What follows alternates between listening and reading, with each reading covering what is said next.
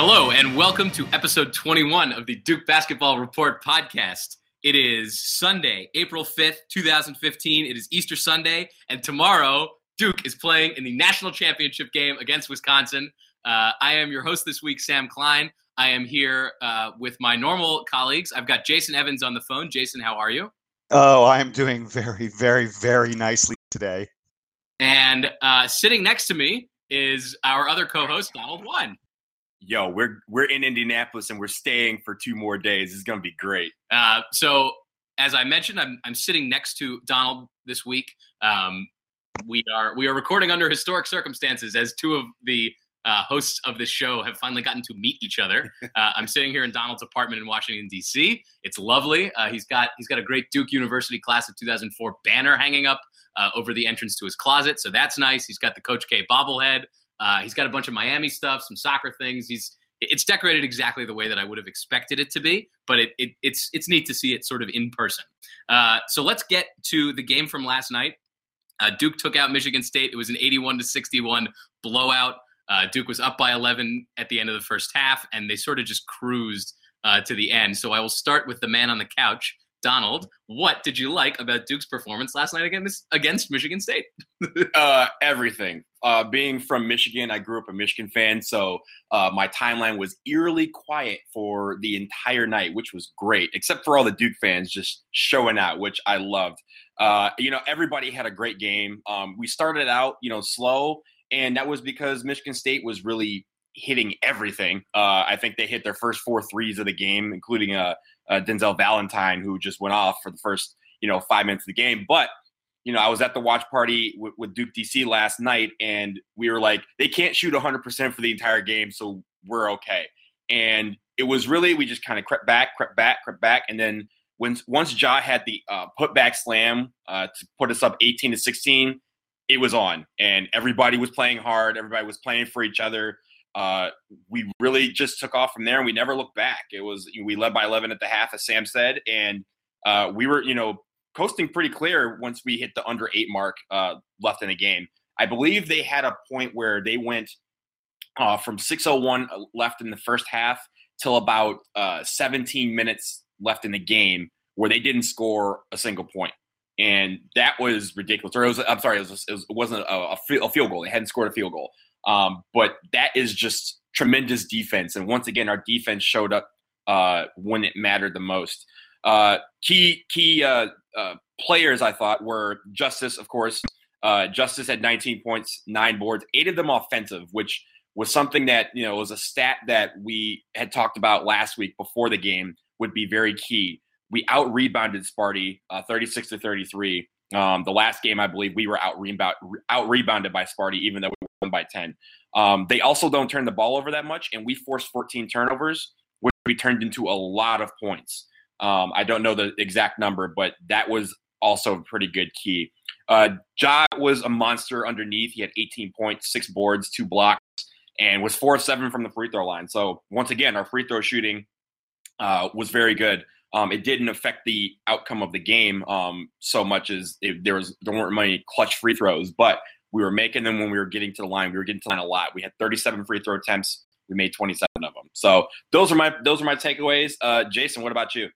I, I want to talk about the defense. Um, oh my goodness, it is like you're watching a team that that we didn't see the rest of the season earlier in the season. What what Duke has become in the NCAA tournament is um, uh, close to a defensive juggernaut. Uh, I mean, I'm not going to say that we are what Virginia and Kentucky um, were, not are, were on defense. Not playing anymore. Those teams are not playing anymore. I'm not going to say we're, we're what they were, but my goodness, uh, this team plays like a team and and is playing as good defense as I've seen from a Duke club, um, certainly since the uh, national champions back in 2010. Um, really, really fun to watch. Uh, I, noticed that once again we have moved up in Pomeroy's defensive rankings. People have been really making a big deal out of this, and they really should. Uh, we were in the mid 60s when the tournament started. We had risen all the way to number 17 as of the Final Four. Uh, last night's effort against Michigan State, we're now the 12th best defensive team in the country over the course of the entire season, according to Ken Pomeroy. I think there's little question that we are uh, you know, number one, number two, something like that uh, in the NCAA tournament in terms of defensive ranking. And uh, it's really, really been impressive. Impressive. Uh, Michigan State scored 14 points in four minutes in the first half, which is you know huge number. They were really hot, like Donald mentioned. They scored a total of 47 points in the next 36 minutes. That's not going to get it done. That's not a lot. Um, they hit five of their first seven field goals. They hit three out of 20 field goals for the rest of the first half. Three of 20. That's 15% if you can do that math.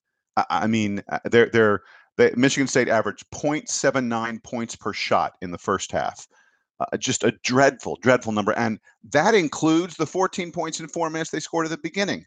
Really, really impressive on D. And that's a team effort kind of thing. Our guards are are pressuring the ball, not allowing teams to get balls in places that they want it. And then uh, uh, uh Okafor has uh, has really become an excellent defender. I think he's doing a great job moving his man off of the spot where his man wants to be, providing help defense, um, getting hands on balls and picking up steals. I, thought Duke was outstanding at that in the floor. on offense, I was amazed. We put up 81 points last night. We only hit two three pointers. That's the lowest number of three pointers we've hit in a game all season long. We were just two of 10 from three.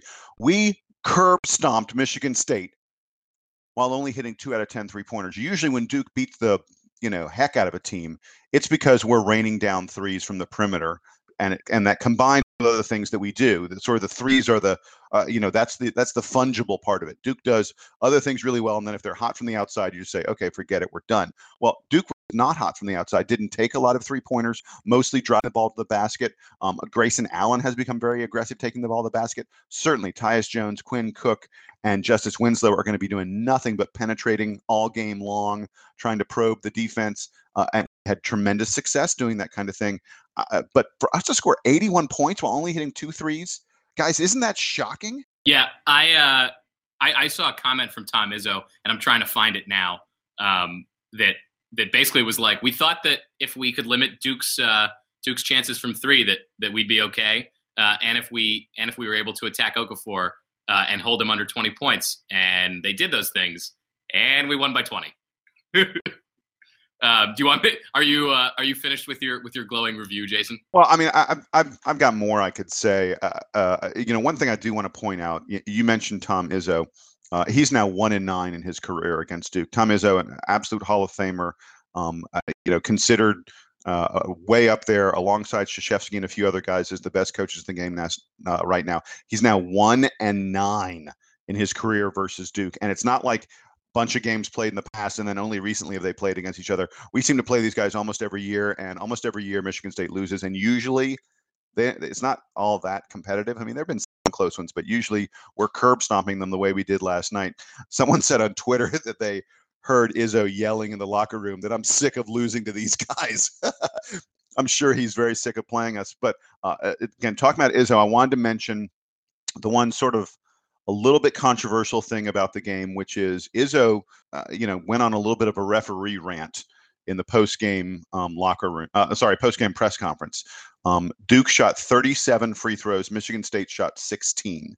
And um, Izzo in the post game press conference kept on saying, you know, I'm, I'm not going to say, I'm not going to blame it on the refs. I'm not going to say that the refs did anything wrong, but and then he'd bring out some stat that basically said, or bring out some op- opinion that basically said that he thought the referees were the reason that Michigan State lost. Um, and and I'm sure you saw in the broadcast when Branden Dawson picked up his third foul. Um, and then his fourth foul immediately after. The third foul was was a really tough call. Izzo was going bonkers. The third foul was the one where um, Justice Winslow sort of tripped while driving the ball and and they called Dawson for a foul. I, am not sure that was a great call, uh, or I'm not sure that was even a good call. Um, but uh, you know, it happens. The fourth foul, where uh, only seconds later Dawson absolutely raked his hands across Tyus Jones's hands, uh, was no question about it a foul. But if anyone falls in the trap of thinking and believing Tom Izzo that that Duke won this game because they won it at the free throw line because Duke had a 19 free throw advantage on Michigan State, that that's completely wrong. Michigan State is a very physical team. They do a ton of holding, a ton of reaching. Um, they picked up a boatload of fouls trying to prevent open layups, which would have been two pointers. I, I couldn't even count in the second half. Duke seemed to get to the rim almost at will, and Michigan State was like, "Well, I'm not going to give you a layup. I'm going to make you shoot free throws." And we did a nice job of hitting them. Um, uh, but Duke's a team that takes the ball to the hole, and when you do that, you tend to get fouled. And uh, I, I, thought it was sort of bad form on Tom Izzo's fault, uh, on Tom Izzo's part, I should say, to uh, to be criticizing the referees so much. Um, I, I, hope that you know he hasn't gotten in the ear of the refs uh, in advance of the Wisconsin game. I think Wisconsin will also try and play us very physical because Wisconsin has no chance from a quickness standpoint of staying in front of Duke. But that's for a little while later on. Sam, what were you thinking about the game? Yeah, so okay, I in, during that I found the quote, um, and this was from the Washington Post recap of the game this morning. It says uh, Izzo said, "We thought if we could hold Okafor under 20 points and take away their threes as he trailed off, Duke only made two of 10 from beyond the three point arc." Izzo quote again. We did just what we wanted to do, to be honest with you. So, it, like you said, he's he's probably very tired of losing to us. Um, normally, this is the sort of game that he loses to North Carolina, which is the one late in the tournament. Um, you know, when normally when we get to play Michigan State, it's it's early in the season in in the Champions Classic or in the uh, ACC Big Ten Challenge or something like that, and and we know that Izzo's teams take a while to get going before they before they're sort of rolling into March the way that they always do, and like they like they did this year. Um, so I'm sure that this is frustrating, especially because it happened late in the season, which isn't normally when we see them. I did want to highlight a couple things. Uh, we talked about Travis Trice a lot in the preview last week, uh, which I could only sort of hear uh, given given my connection issues. But Travis Trice scored 16 points on 13 shots. Um, that's pretty good given given the way he normally scores. He only made six baskets, um, and he he was uh, two for seven from three. I think that when we talk about how well the defense played yesterday for Duke, that it started up there with us being able to limit his ability um, to, to to score the ball, um, and everything kind of flowed from there. We also, uh, Jason especially, I think mentioned Jahlil Okafor and and how good he played on defense. It was great yesterday to see how quickly we went to him on offense and that the offense flowed through him. I think for the first time, really in the tournament, um, we haven't seen uh, you know peak Jahlil Okafor on the offensive end. I think since the tournament started until last night, and that has to scare Wisconsin um, because he was a huge part of the of the win back in November against them. Uh, I think that was the point where everyone was like, "Oh my God, Jahlil Okafor is better than we thought he was going to be." Um, so that was great to see him playing like that last night. I'm sure that once Bo Ryan gets to watching the tape, because he claims that he hadn't, he didn't even know that Duke won the game last night until his game, uh, which we can get to. But he's gonna he's gonna see the game tape from last night and be like, crap, it's going to be the same dudes doing the same things to us they did in November. Uh, so that was great for Okafor. And then, you know, he he he ended up with 18 points, um, but it felt like his effect uh, was much greater than that on on the offensive side of the floor. Um, I, I, I love the way we move the ball around, and we haven't. I, you you mentioned Grayson Allen. I don't think we have yet talked about how awesome it was when Grayson Allen missed the three, got his rebound, and then slammed it back in the second half. I thought that, I thought that that was the um, sort of that moment of the game when the Michigan State guys were like, "Ugh, fine," you know, we we tried, but this isn't gonna, you know, if if Duke's gonna make shots like that, uh, this isn't happening for us tonight. Um, Michigan State didn't get uh, closer than 13 in the second half. And like I said, we started with an 11 point lead. So it was up to, it went up to, I think, a little over 20 for parts of it, back down to like, it was, it was around 13 or 15, I think, or around 15 for most of the second half um, before we pulled away at the end a little bit more. Um, but this game never felt in doubt uh, after that, that first TV timeout. And I even felt, I don't know what you guys were thinking at that TV timeout when Michigan State went on that, uh, that sort of blitz to start the game. But I was like, you know what? Every every game like this so far this year, Duke has calmly showed back up and and caught up. Michigan State was at 16 when we took the lead for good, uh, I think. So or or something close to that. Um, yeah. Yeah. So they, 16, yeah, it was 18 16 and then and that was the that was the last time that Michigan saw saw the lead uh, in the game. Very happy uh, uh you know, uh, let, let me really quick. I was surprised at how calm I was when Michigan State went up 14 to I think it was 14 to 4, 14 to 6, something like that. Yeah, Um, I, I would yeah, I was I was amazed how calm I was because and I think it it shows sort of uh, you know how this team has impacted all of our psyches that I did not get really uh, worried um, when Michigan State came out and, and hit their first four three pointers and uh, I- I- I- you know uh, plus a two. Um, uh, it, it's a wonderful thing to to feel that way when your team when things aren't going well for you. I don't know if I'll feel the same against Wisconsin, but you mentioned Travis Trice. Um, a friend emailed me. I just had to bring this up, uh, and uh, and if you have little children listening to the podcast, you you may want to cover their ears for a moment. Travis Trice um, uh, was uh, bent over at one point in the second half, recovering from an accidental nut shot Oh no, that was terrible. Yeah. from Tyus Jones. It was t- completely accidental. We all know that, And, but and it looked like it looked like just the slightest touch, which is the worst. Mhm. Yeah, but uh, so the announcers, you know, sort of made a couple allusions to the fact that uh, Travis's family jewels had been compromised, and uh, and they were going on trying to talk about other stuff while the whole world was watching Travis Trice trying to readjust his balls, and um, Grant Hill, um, Grant Hill was talking about the game. He wasn't talking about Travis Trice, and he said, "You got to value the ball." I, I laugh. That is funny. That's some funny stuff. So. Um, it, it was it, it it was exactly what was happening to Michigan State the whole game, just encapsulated in that moment. yeah. It was. It was. I, I, I wanted to note. I'm now looking at the um, at the game play by play. Coming out of that TV timeout when we were down 14 to six, um, Okafor made a layup in the in the ensuing possession, and then Michigan State uh, didn't score again until after the next TV timeout, which happened uh, like four and a half minutes later. Michigan State played really really well um, for that first like five minutes, and then it's like it all it all crumbled beneath them. Um, so I, I I was really pleased with that performance last night. I think that we have said our piece about Michigan State.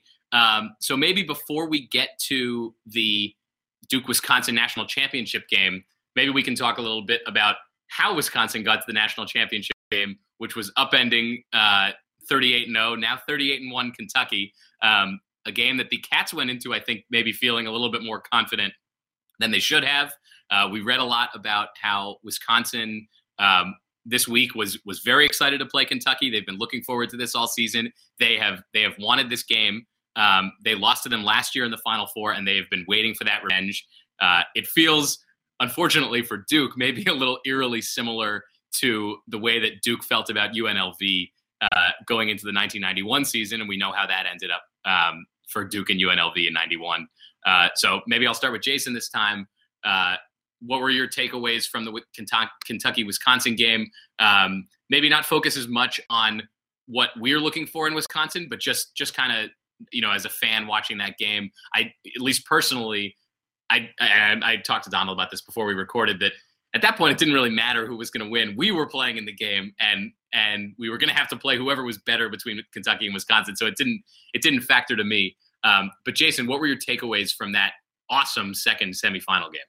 Yeah, it was a it was a fabulous game. Clearly, um, a, a better, more competitive, more exciting game than than the Duke game was. Uh, I, you know, I, I, and a lot of Duke fans that I'm friends with, um, I was getting text messages and emails and things like that after we won. Um, and every one of them seemed to be peppered with who do we want? Who do we want? And almost everyone seemed to say, eh, you know, I'm not sure I care all that much. Um, because a lot of people, even before the game started, were saying, uh, you know, I think Wisconsin is every bit as good a team as Kentucky. They'll be every bit as difficult to defeat. Kentucky has this aura because they're 38 and 0, and uh, and and huge congrats to Kentucky for for uh, for an amazing amazing season. Oh, but, don't do that to them. well, hang don't on. do that to them. but but Eric uh, Harrison is staring at you from the uh, from the from the podium at the post game press conference with his eyes glazed over. He's not happy. uh, no, but seriously, but uh, uh, but I don't know if you gave Wisconsin Kentucky's schedule, if Wisconsin wouldn't have been 38 and 0. I don't know if you gave Duke Kentucky's schedule that we wouldn't have been 38 and 0 or darn close to it. Um, and I'm pretty sure that Wisconsin and Duke have been playing better basketball than Kentucky for the pretty much the entire NCAA tournament. Uh, I- mean, Um, so I, I wasn't surprised at the result of the game.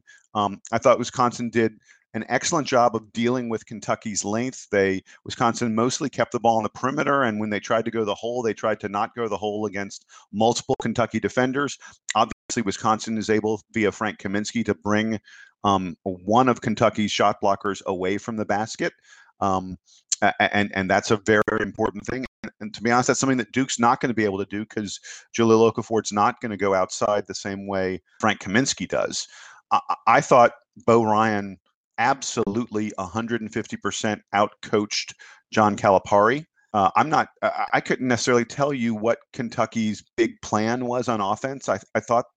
I, am shocked that Devin Booker, who most people say is going to be, you know, right around a mid lottery kind of pick, um, was used very little by Kentucky. Um, didn't take a three pointer, even though he's the absolutely the the best three point shooter on that team. Kentucky thought they were going to win because they thought they're supposed to win. They thought they were going to win because they thought that you know Notre Dame had gotten lucky to be that close to them. And I think most astute basketball observers looked at that Notre Dame game and said, like I said to you guys last week, well, this proves that the third best team in the ACC or one of the good teams in the ACC is basically equal to Kentucky because Notre Dame and Kentucky was a very very even matchup. And to me, uh, uh you know, I, I, heard some guys on the radio talking, uh, you know, uh, in the pregame talking about whether if Wisconsin beat Kentucky, it would be the same as when Duke beat UNLV. And they all said in 1991, they all said absolutely not. No way that that 1991 UNLV team was curb stomping everyone, was destroying everyone, and no one gave Duke a chance in that game. And the announcer said absolutely everyone thinks Wisconsin has a chance in this game and doesn't believe that this Kentucky team is nearly as good as that UNLV team was. And I think that some people were tricked by their record into thinking that Kentucky was unbeatable. And um, though they had not lost, I was certain they were not. They they were beatable, I should say. Um, and uh, uh, props to Wisconsin for going ahead and getting it done. Um, Sam Dekker, uh, you know, I don't know. Are we talking yet about Duke versus Wisconsin? Because if we are, I got to talk about Sam Dekker, But we can wait on that and, and we can enjoy Kentucky's loss a little bit while longer. yeah. You know, actually, I'm going to enjoy Kentucky's loss a little bit longer. Um, by the way, in the post game, Kentucky did not handle things well in the postgame. Andrew Harrison muttered a racial slur. Did you guys hear about this? Uh, yep. I, I I was listening to it last night on repeat uh, and really yeah. just savoring that moment. Yeah. Now uh, Harrison later apologized on Twitter for um, call, calling Frank Frank the N word. He called him the N word. Um, and there was sort of a mini riot in Lexington. About 30 people were arrested, and, and they burned a bunch of cartons of, of natural light beer. Uh, frankly, if you're going to burn something, I think natural light's probably the way to go. Yeah, Kentucky did not handle. Um, Kentucky didn't handle the loss very well. All right, I, have rambled about it long enough. It was enjoyable, by the way, to watch Big Blue Nation go down. Um, I hate those guys. I hate those guys. So I'm, I'm, sitting here smiling. I'm smiling very, very wide right now because uh, there are 351 teams in Division One, and 349 of them are finished. And Duke is not finished, and Kentucky is finished. All right, you guys take it for a little bit. You guys do the Kentucky thing.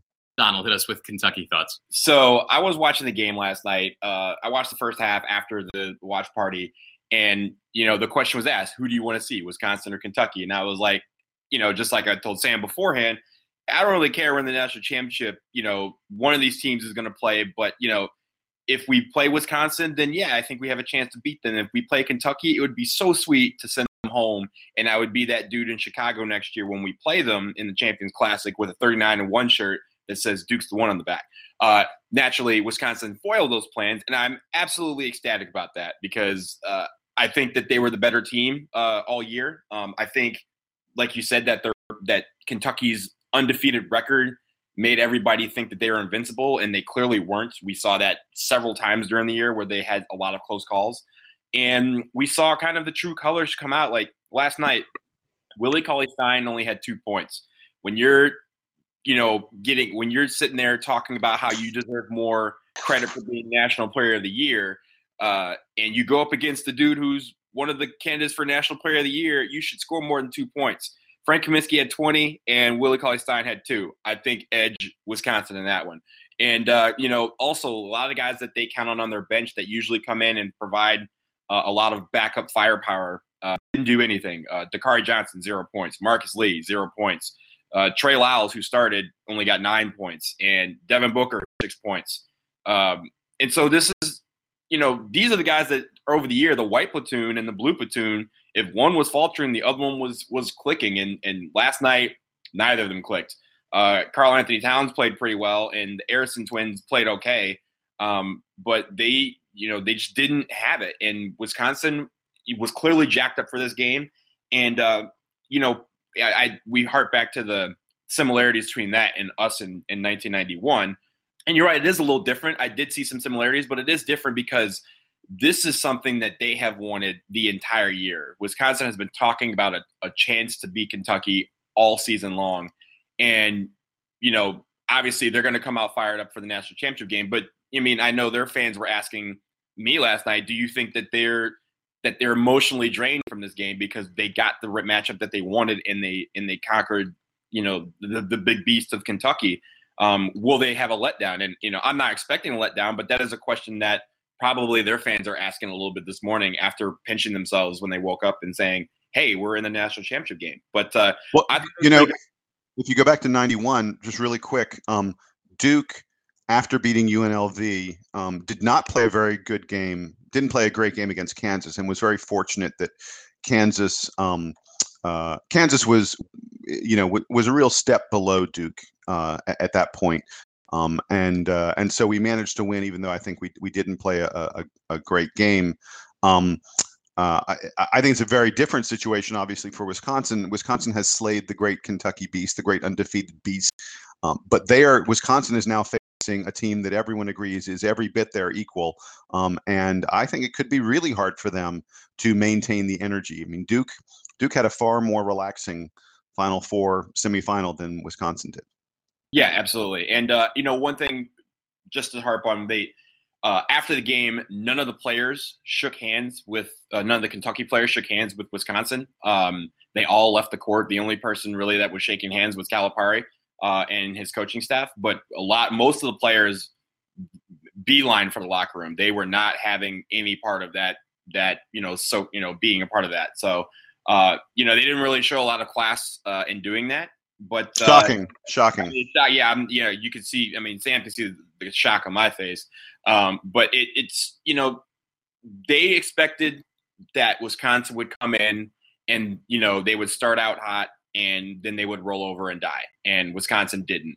And they're the first team all year that really didn't. I mean, Notre Dame showed showed flashes of it, but they're the first team all year that basically went to Kentucky said, "We're not scared of you. We're better than you, and here and we're going to show you right now. And you know, a lot of t- other teams that they've played this year, they may think, oh yeah, we have a chance to beat them, but they always had the doubt that Kentucky was going to come back in the end and beat them, and Wisconsin didn't, and and they're the national championship. So it's going to be a really good game on Monday. But I'll I'll pass along to Sam on the couch. Well, we uh, uh you know, you, you talked about the the sort of classiness situation going on at at Kentucky, and and Calipari's just looking ahead to the NBA draft, where I don't know how many of his guys are going to get drafted, but if it's at least five of them, uh, we know from his past experience that that will be the greatest day in Kentucky basketball history when at least five of his players get drafted in the first round, uh, which I believe is what he said after the, the 2011 season or 2012 season. Mm-hmm. Um, you know, and, and I, I remember those comments sort of rankling the the Kentucky fan base, like, hey, you know, the, the point here is for is for us to enjoy the players while they're here and to win national championships, not to see what they, you know, it's good if they if they go to the NBA and everything. Um, that's not the point. And and I think that that attitude, while it has worked for Calipari, I mean, he's he's made it to a bunch of Final Fours since he's been there, uh, and his team has been very successful. Um, we saw that attitude come out last night. The the point of being here is going to the draft attitude. Um, where you know I, I, agree. I don't think that they took Wisconsin as seriously as they should have. Mm-hmm. Um, even though Wisconsin has been has been you know arguably the best team in the country uh, the last couple weeks of the season, you know, along with along with Duke and and Kentucky.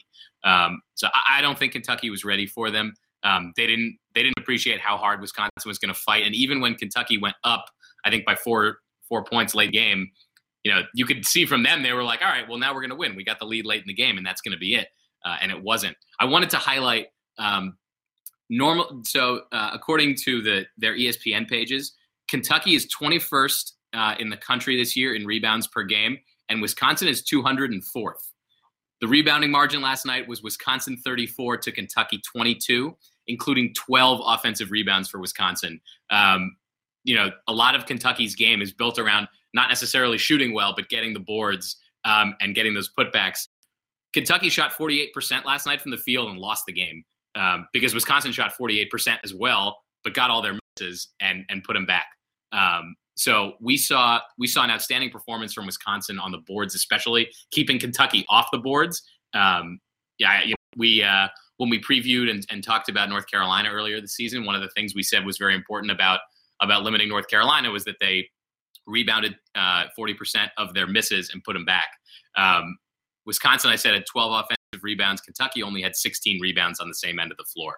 Um, so it's a it's a it was a very good performance from Wisconsin, particularly uh, on the boards. I was so impressed, as as many people have been this year, um, with the offensive performance of Frank Kaminsky.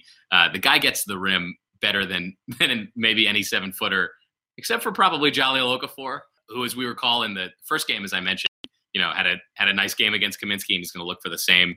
Um, but a very good performance from Wisconsin, a somewhat lackluster performance from Kentucky, um, and here we are in the national championship game now.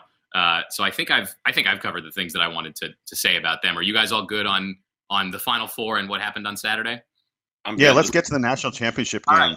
So Monday night in the Indianapolis, uh, Duke will be facing the Wisconsin Badgers for the national championship. It might not be the national championship that America was looking for, uh, but I think that it is a good enough game that we'll forget about it immediately. Uh, Duke and Wisconsin obviously played earlier this year in the ACC Big Ten Challenge. The game was in Madison. Duke won by 10. Um, I have I have a stat that I pulled up that was uh, tweeted out by Joe Giglio uh, from the News and Observer. Um, oh, you got the rematches? Are you going to talk about the rematches? Yeah. So uh, I'm I'm gonna I'm gonna steal it from you if you had it. Damn. Uh, so in uh, Duke's played six rematch games this year, and they've averaged uh, over a 21 point improvement in the rematches, uh, including the game last night against Michigan State. The first game was a 10 point win. The second game was a 20 point win. Um, so yeah, over 21 points a game better than than their first games. Duke won by 10 uh, at Wisconsin earlier in the season, so we're looking at a 31 point. No, I'm not going to say. Um, but uh, but Duke has played remarkably well in rematch games this year, uh, regardless of at least first rematches. We we're not going to talk right. about Notre Dame. I was going to say Joe Joe left out the Notre Dame game when when yeah. we got got crushed. Yeah, um, but, but, that's not a rematch. That's a tree a, a tree match, a tri match. What would you call well, that? Well, I think we call it a rubber match, right? Yeah. Right. Uh, yes. So, you know, regardless of whether Duke won or lost the first game, and I think that's important here, is that sometimes you talk about teams wanting revenge. Um, Wisconsin wanted revenge on Kentucky from from last year's Final Four game. Um, Duke doesn't want revenge against Wisconsin. They want to beat them worse than they did the first time. Uh, the way that they successfully did against Michigan State and the way that they successfully did against North Carolina. Um, you know, teams that good teams that we had already beaten once this year um, that we faced again and and played even better against. Um, so I'm I'm looking forward to seeing what the game plan is. I think that Wisconsin while they started the year as a very talented team um, that had brought back a lot of their pieces from a Final Four squad, has gotten better. Um, Frank Kaminsky overtook Jahlil Okafor during conference play as the sort of generally accepted National Player of the Year. Okafor struggled a little bit, I think, and the offense changed to allow Winslow to do a little bit more. So I'm not sure that it, you know, it was partially on Okafor, but a lot of that was on Kaminsky and, and how well he scores the ball. Um, and then they've got guys around him like like Hayes and Dekker, especially. Dekker last night was awesome. Um, you know, Wisconsin has size and they have the ability to score the ball. But as Jason mentioned, and and Jason, I'll, I'll let you take it from here. Uh, Wisconsin has to be able to stop Duke's offense, which has looked pretty good recently. I think the key to the game is going to be Winslow versus Dekker. Um, both guys are playing as well as they've played all year long, um, and uh, they're both causing problems on offense and defense for for opposing teams. The the, uh, the high profile match that everyone's going to talk about is Kaminsky versus Okafor, and and yeah, I mean, God, that's going to be a great great matchup of two guys who can do so many different things on on offense to really punish you. Um, and, and, I think we're all really, really looking forward to it. Uh, I do think, from a rematch standpoint, um, uh, you're going to see Kaminsky incredibly motivated to play really, really hard against Okafor because there's little question that Okafor won their matchup the last time. But Winslow versus Dekker to me is the key to the game. Um, Dekker has elevated his play so much in the NCAA tournament. It's like unbelievable. This is a guy who hit about a third of his three pointers prior to the tournament. He's hit 15 of 30 15 to 30, 50% in the NCAAs, including the step back three when it was a tie game at 60 last night that broke Kentucky's back and, and won that game. Frank Dekker averaged, um, uh, sorry, Sam Dekker, Frank Kaminsky, Sam Dekker. Uh, Sam Dekker averaged uh, about uh, a little less than 14 points per game in the regular season. He's averaging over 20 points per game in the NCAAs. He's playing incredible basketball, and it is going to be on Justice Winslow to be on him every moment of the game and frustrate him. Uh, and I think that that's got to be the key to the game. I guess you know. I, I, guess maybe it's possible that we'll see Matt Jones on him a little bit, but um, to me, Dekker's play is what has elevated Wisconsin to where they are at this moment. You know, taking nothing away from Frank Kaminsky or anyone else like that. The other thing I want to mention is that uh, I, I think when you get elite teams like this, it comes down to matchups and styles of play and things like that. Look, Las Vegas has this game as a pick 'em. Um, I, I, think most of us would agree. Uh, most of the computer models, these statistical models, all seem to say that this is, you know, Wisconsin maybe a half point favorite or something like that. They're all saying it's basically a 50 50 kind of game. Um, uh, but to me, uh, I, I look at what Duke does well and what Wisconsin doesn't do well. And I think that really favors Duke here. And of course, I'm a Duke homer, so I'm going to say that. But I think Duke has an unbelievable quickness advantage on Wisconsin. Wisconsin is not a fast team. And I don't think there's going to be a single position on the floor. Maybe when Traevon Jackson, who was injured for about half the year um, and was Wisconsin's starting point guard, but uh, you know now sort of comes off the bench. Maybe when Traevon Jackson comes in the game, Wisconsin will have someone as quick as you know, the fourth or fifth quickest Duke guy on the floor. But Wisconsin is going to be at a huge, huge quickness disadvantage in this game. Um, and Wisconsin is not a shot blocking team. And I feel like when Duke has struggled, it's because when we take the ball to the hole, teams are able to block our shots. You think about what NC State did to to to stop us um, when we played them, uh, and and other teams that frustrated Duke, and it was you know, it was teams that had guys who inside could really get in your way. Um, and Wisconsin doesn't really have anyone who's going to do that. Frank Kaminsky is not a shot blocker. Um, so I, I, see this game. I see the matchups really favoring Duke pretty nicely. Um, uh, so I'm I'm really excited about it. That said, on the post game last night, Seth Davis, Reggie Miller, and Steve Smith of CBS, the CBS analysts, all three of them picked Wisconsin. Of course, Reggie Miller and Steve Smith picked Michigan State, and that didn't work out too well for them. So I'm, I'm, I, I, I just think I, I, think this shapes up really nicely for Duke. And, and, and then you add in the fact that I think Wisconsin's got to be a little bit tired. They're probably due for a little bit of a down game, perhaps. Um, they have played as tough a road as anybody. Um, uh, uh, Arizona and then Kentucky, two absolute wars that they went through. Um, I think Duke will be a little more rested. Wisconsin does not have a very deep bench. Guys were all playing 34, 37 minutes a game last night. Uh, uh, and, and, I think I think the rematch favors Duke. I'm I'm really looking forward to it. Um, but like I said, I, I, think the most important thing um, is probably Kaminsky and Dekker versus Okafor and Winslow. Um, uh, and Wisconsin's got to win those two because there's no way Josh Gasser and Bronson Koenig are, are going to outplay um, uh, Tyus Jones and Quinn Cook. There, there's just zero percent chance of that happening. So if you're Wisconsin, you've got to win the front line because you've got no chance of winning the guard matchup. Hit it, Donald.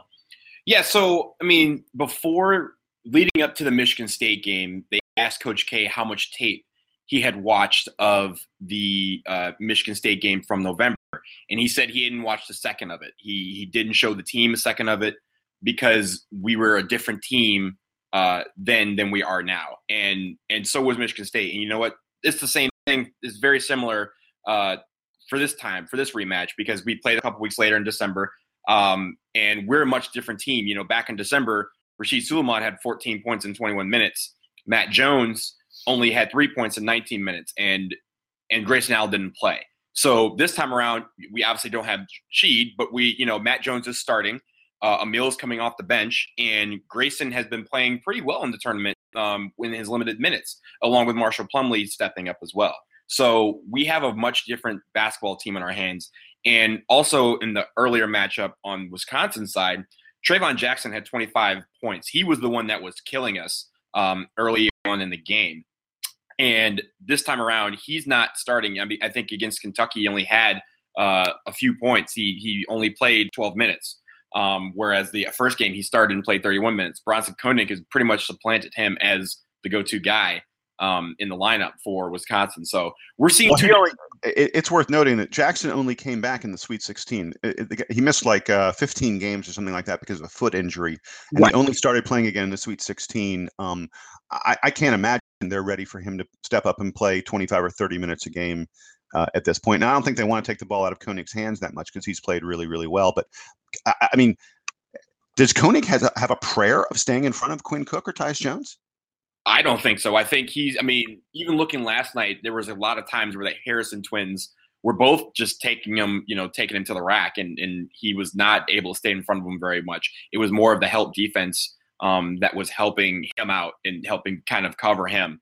Um, but I think that he he's going to have his hands full with both Quinn and Tyus. Um, Tyus had a monster game against uh, Wisconsin first time around, and we need him to do the same thing. But like you said, uh, Jason, Justice Winslow is the key. Um, he didn't have a good game against Wisconsin, but at that point, we hadn't seen the Justice Winslow that we have come to know and love now. Um, so I, I, think he has been the X factor for us throughout this whole uh, tournament, and I don't see any reason why that won't continue uh, on Monday. But he is definitely going to uh, really take it to Sam Dekker and Nigel Hayes. Um, I think he's faster than them. I think he's better than them. Um, but you know, also um, one thing that we will have to key in on is Sam Dekker. He didn't have that many points against us the first time around, and he's been on fire the last month or so, really. Um, so he is going to be, if we can cool him down, I think, you know, honestly, I think the Okafor Kaminsky matchup could be, a, you know, even Stephen Wash. Um, and if we control Sam Dekker, then we can control this ball game. But uh, Sam, what do you think? Yeah, I, I, I like that we're highlighting the Winslow versus Dekker matchup. Um, I'm not sure how much Dekker is going to get guarded by Winslow as opposed to Matt Jones. Uh, you know, Dekker and Nigel Hayes kind of play the same sort of three-four position for Wisconsin in in their offense that that has nobody inside.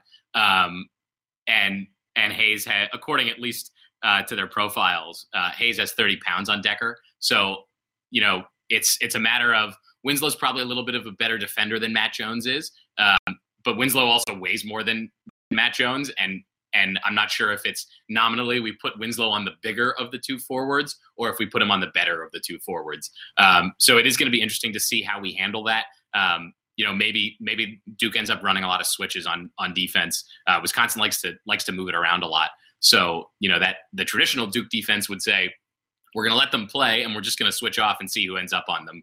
Um, so it, I, it's going to be very interesting to see how our you know forwards nominally um, match up with their forwards. So I, I like that you guys um, brought that up.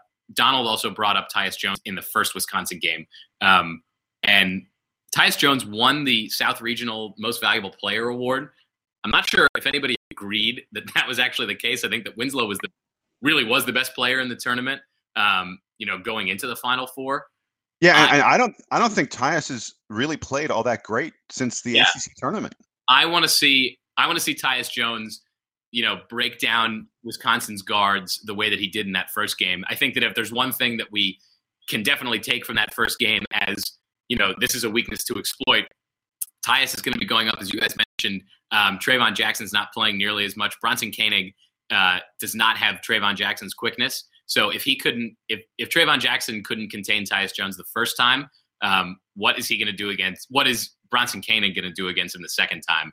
Uh, I look for Tyus Jones to have a big game along with Quinn Cook. I think that Jason, as you pointed out, uh, Duke's guards are are better than Wisconsin's guards. They're better at scoring the ball. They're better at defending them, um, and that's that's where the win is going to have to start. We also mentioned that you know Sulaimon's not playing in this game. Obviously, um, he was a big factor for us against Wisconsin the first time. Um, you know, I, I, look for Matt Jones and, and Grayson Allen to maybe you know contribute the way that that Rasheed Sulaimman did in the first game. Um, you know, as you mentioned, Grayson didn't even play in the first game, and now he's become, as you said, a, a key part of the team. He had the highlight of the game last night uh, against Michigan State.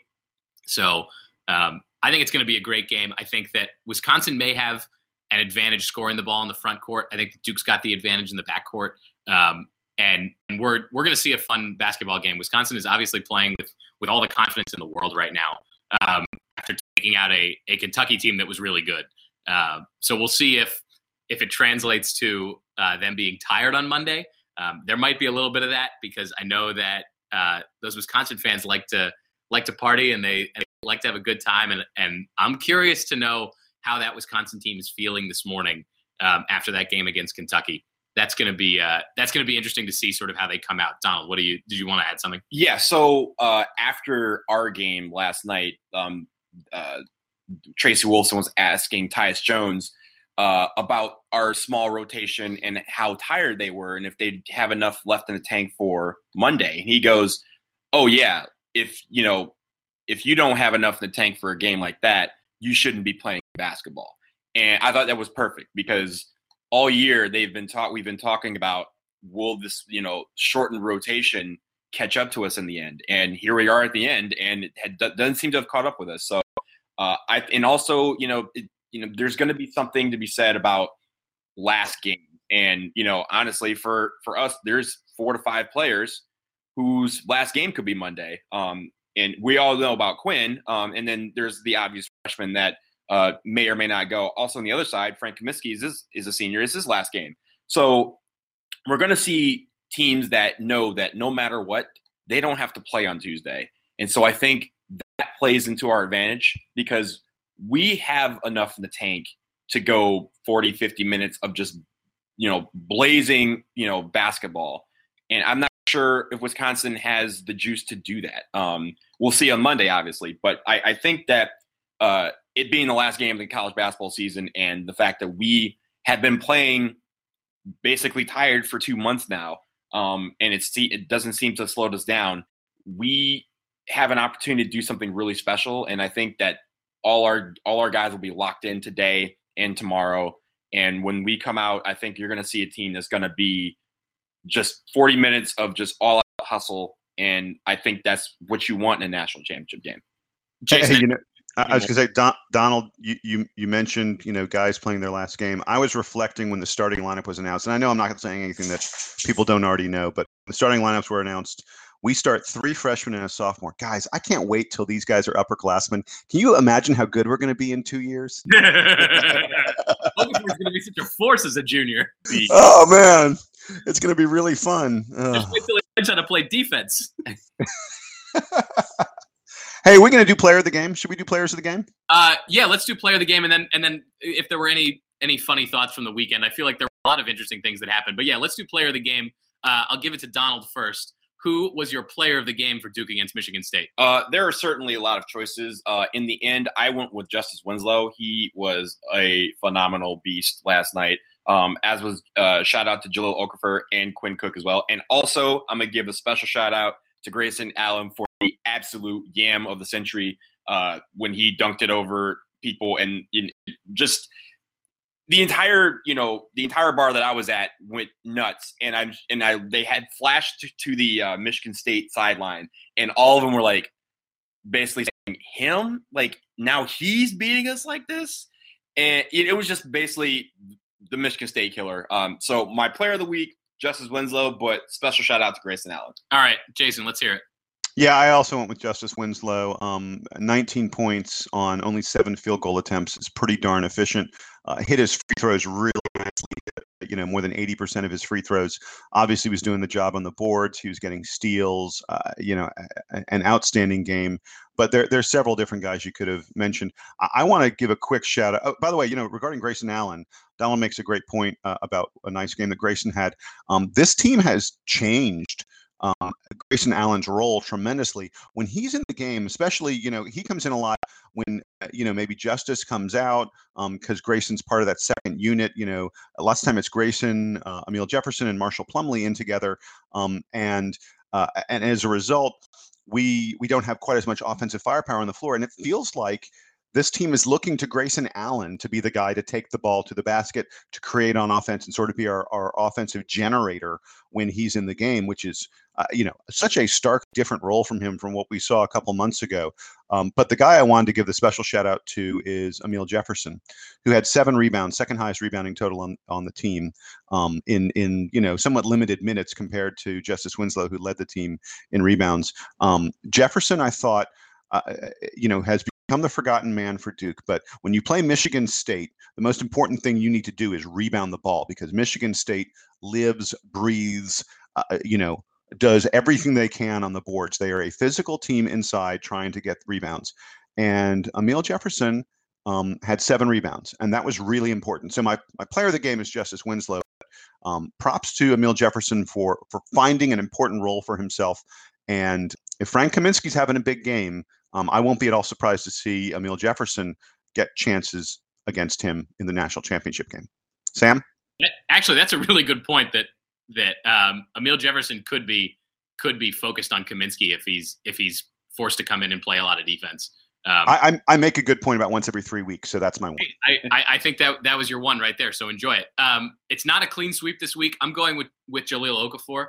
Uh, you know, we've we we've said that throughout the tournament and in the last few weeks, uh, his role has felt a little bit diminished. I think that um, you know you can see that not just in watching the games, but also uh, when when folks are looking ahead at the NBA draft. A lot of people now are saying, well, what about Karl-Anthony Towns as the number one pick? Jahlil Okafor yesterday against Michigan State, a team that loves to defend you inside. Um, Jahlil Okafor looked really solid. Um, he made a lot of nice baskets. He had he had the one putback slam uh, early in the game that that felt like it shifted the momentum towards Duke. Um, I loved seeing him playing with confidence against a team that loves to be physical. Um, we know that that Okafor's you know big big issue this year has been the free throw shooting. He didn't look great shooting the free throws last night. He made one that, that took about six bounces off the rim before it actually went in.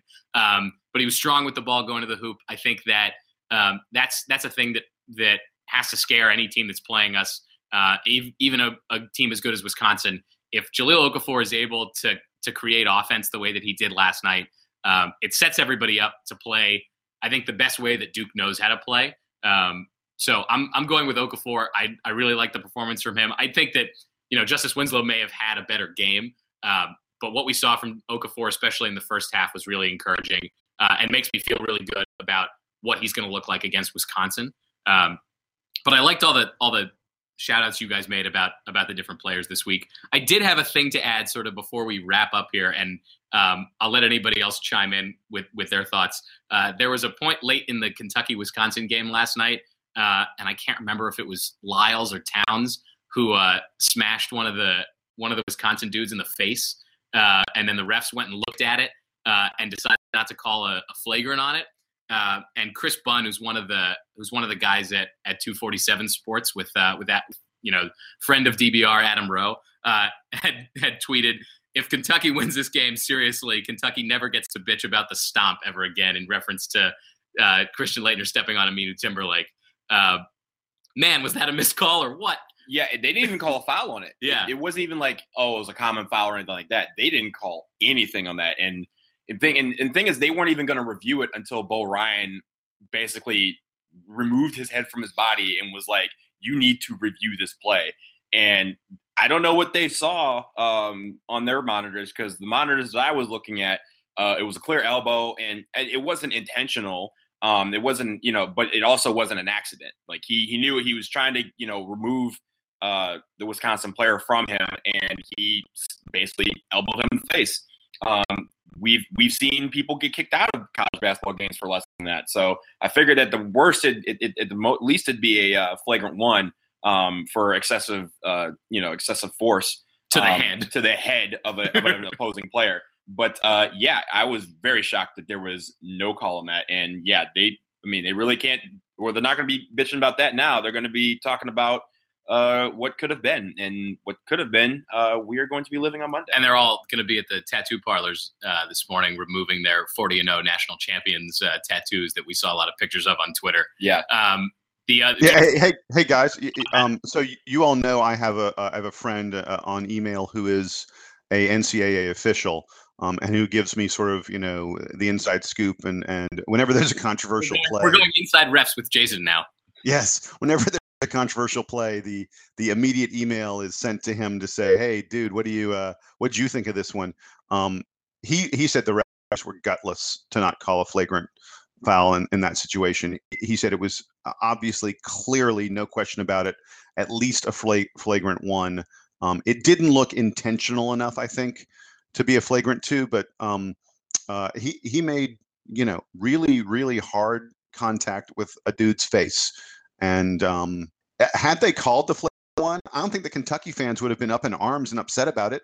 It, it, it was a very justifiable, legitimate call.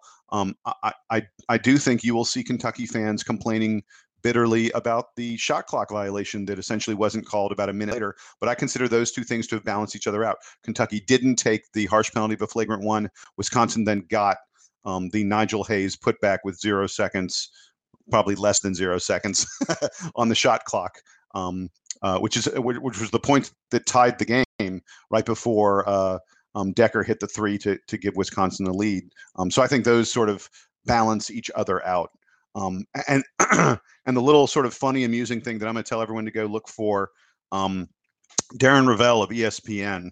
Did you guys see this picture he posted on Twitter? ESPN.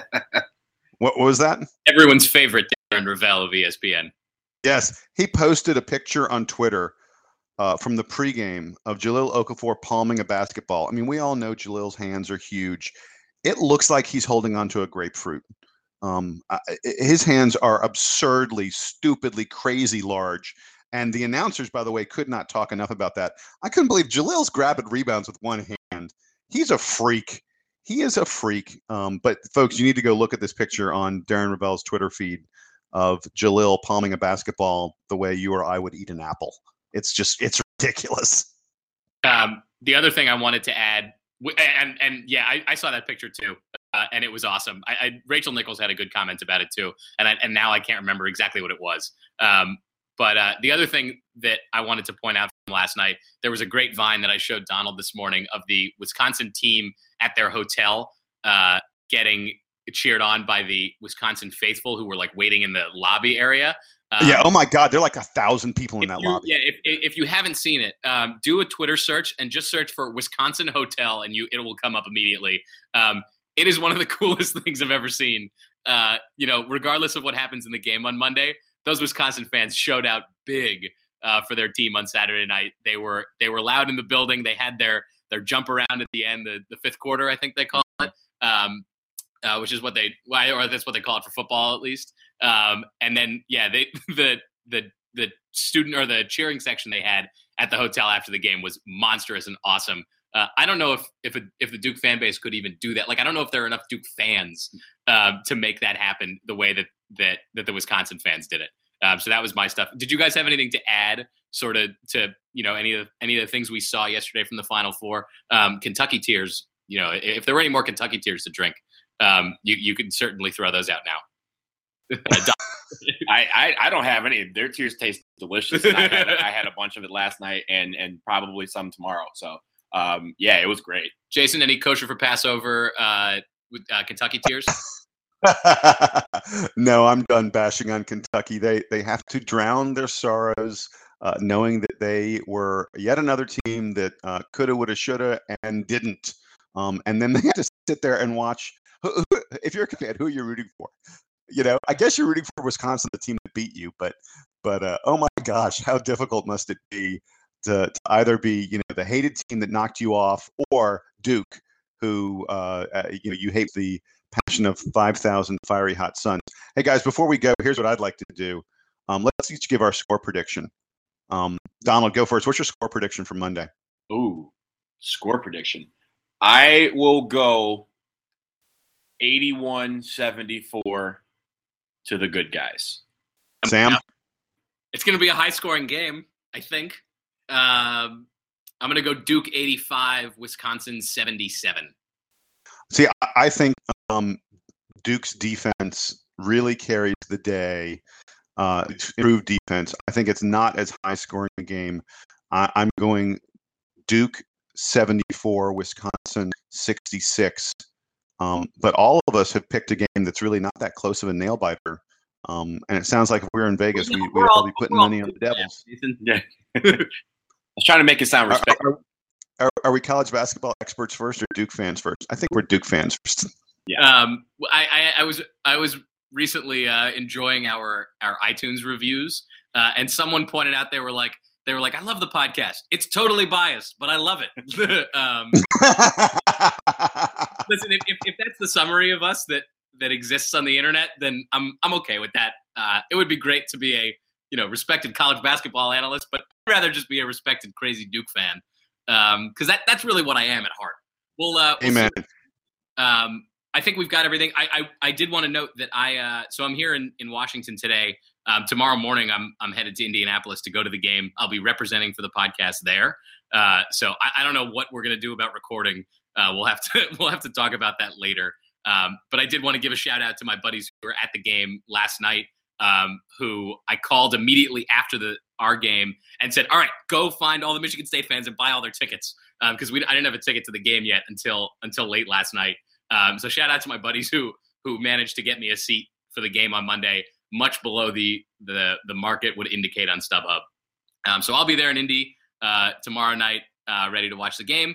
Uh, you guys, I guess, will will still be in your in your respective normal places where you record. Um, so we'll uh, we'll determine, I think, later today, and we'll post on the forum exactly what our plan is for recording. Um, this podcast is getting recorded Sunday morning. We'll post it later today, I think, um, so that folks can have time to listen to it before the um, before the national championship uh, game on Monday night. And we'll do a we'll do a season recap one way or the other after the game. Um, I think that we'll probably do, you know, a, a game and national championship recap immediately after or or the next morning, and then probably the following weekend, kind of talk more about the season and see all the things that we um, that we looked at throughout the at the throughout the course of the season. You know, dating back to October. Um, does that sound like a good plan to you guys? So that works for me. Yeah. Um, so we'll Absolutely, absolutely. The bottom line, the last thing I want to say before you sign off, do it. um, I mentioned this earlier, but but it's worth mentioning again. There are 351 teams in college basketball. 351 teams in Division One. 351 teams. Only two of them left playing basketball, and how fortunate, how lucky, how much hard work, how much skill does it take to be one of those two teams? I, I, I just I, I feel so happy for these guys and happy for us as fans that we get to experience this. 349 teams are done. We are still playing. And uh, and Ken Pomeroy always tweets after after any any uh, uh, undefeated team finally loses. He he always posts a tweet that just says uh, however many unbeaten's left. So last night it was zero unbeaten's, and then he says sorry to whoever lost. So it was last night it was zero unbeaten's. Sorry Kentucky, and that's the tweet that we've been waiting for all season. Uh, you know ours obviously came all the way back in January. Virginia's not long after that, and Kentucky Kentucky was the uh, was the last one to go down, but we finally got it. Um, so looking ahead to the game tomorrow night, we're very excited. Uh, thank you for tuning in and and, and listening to us. Um, we will be back with you soon with a review of whatever happens in that game. And um, so looking ahead to the game, and let's let the Duke marching band take us out. For Donald Wine and Jason Evans, I'm Sam Klein. This is the Duke Basketball Report podcast. Go Duke.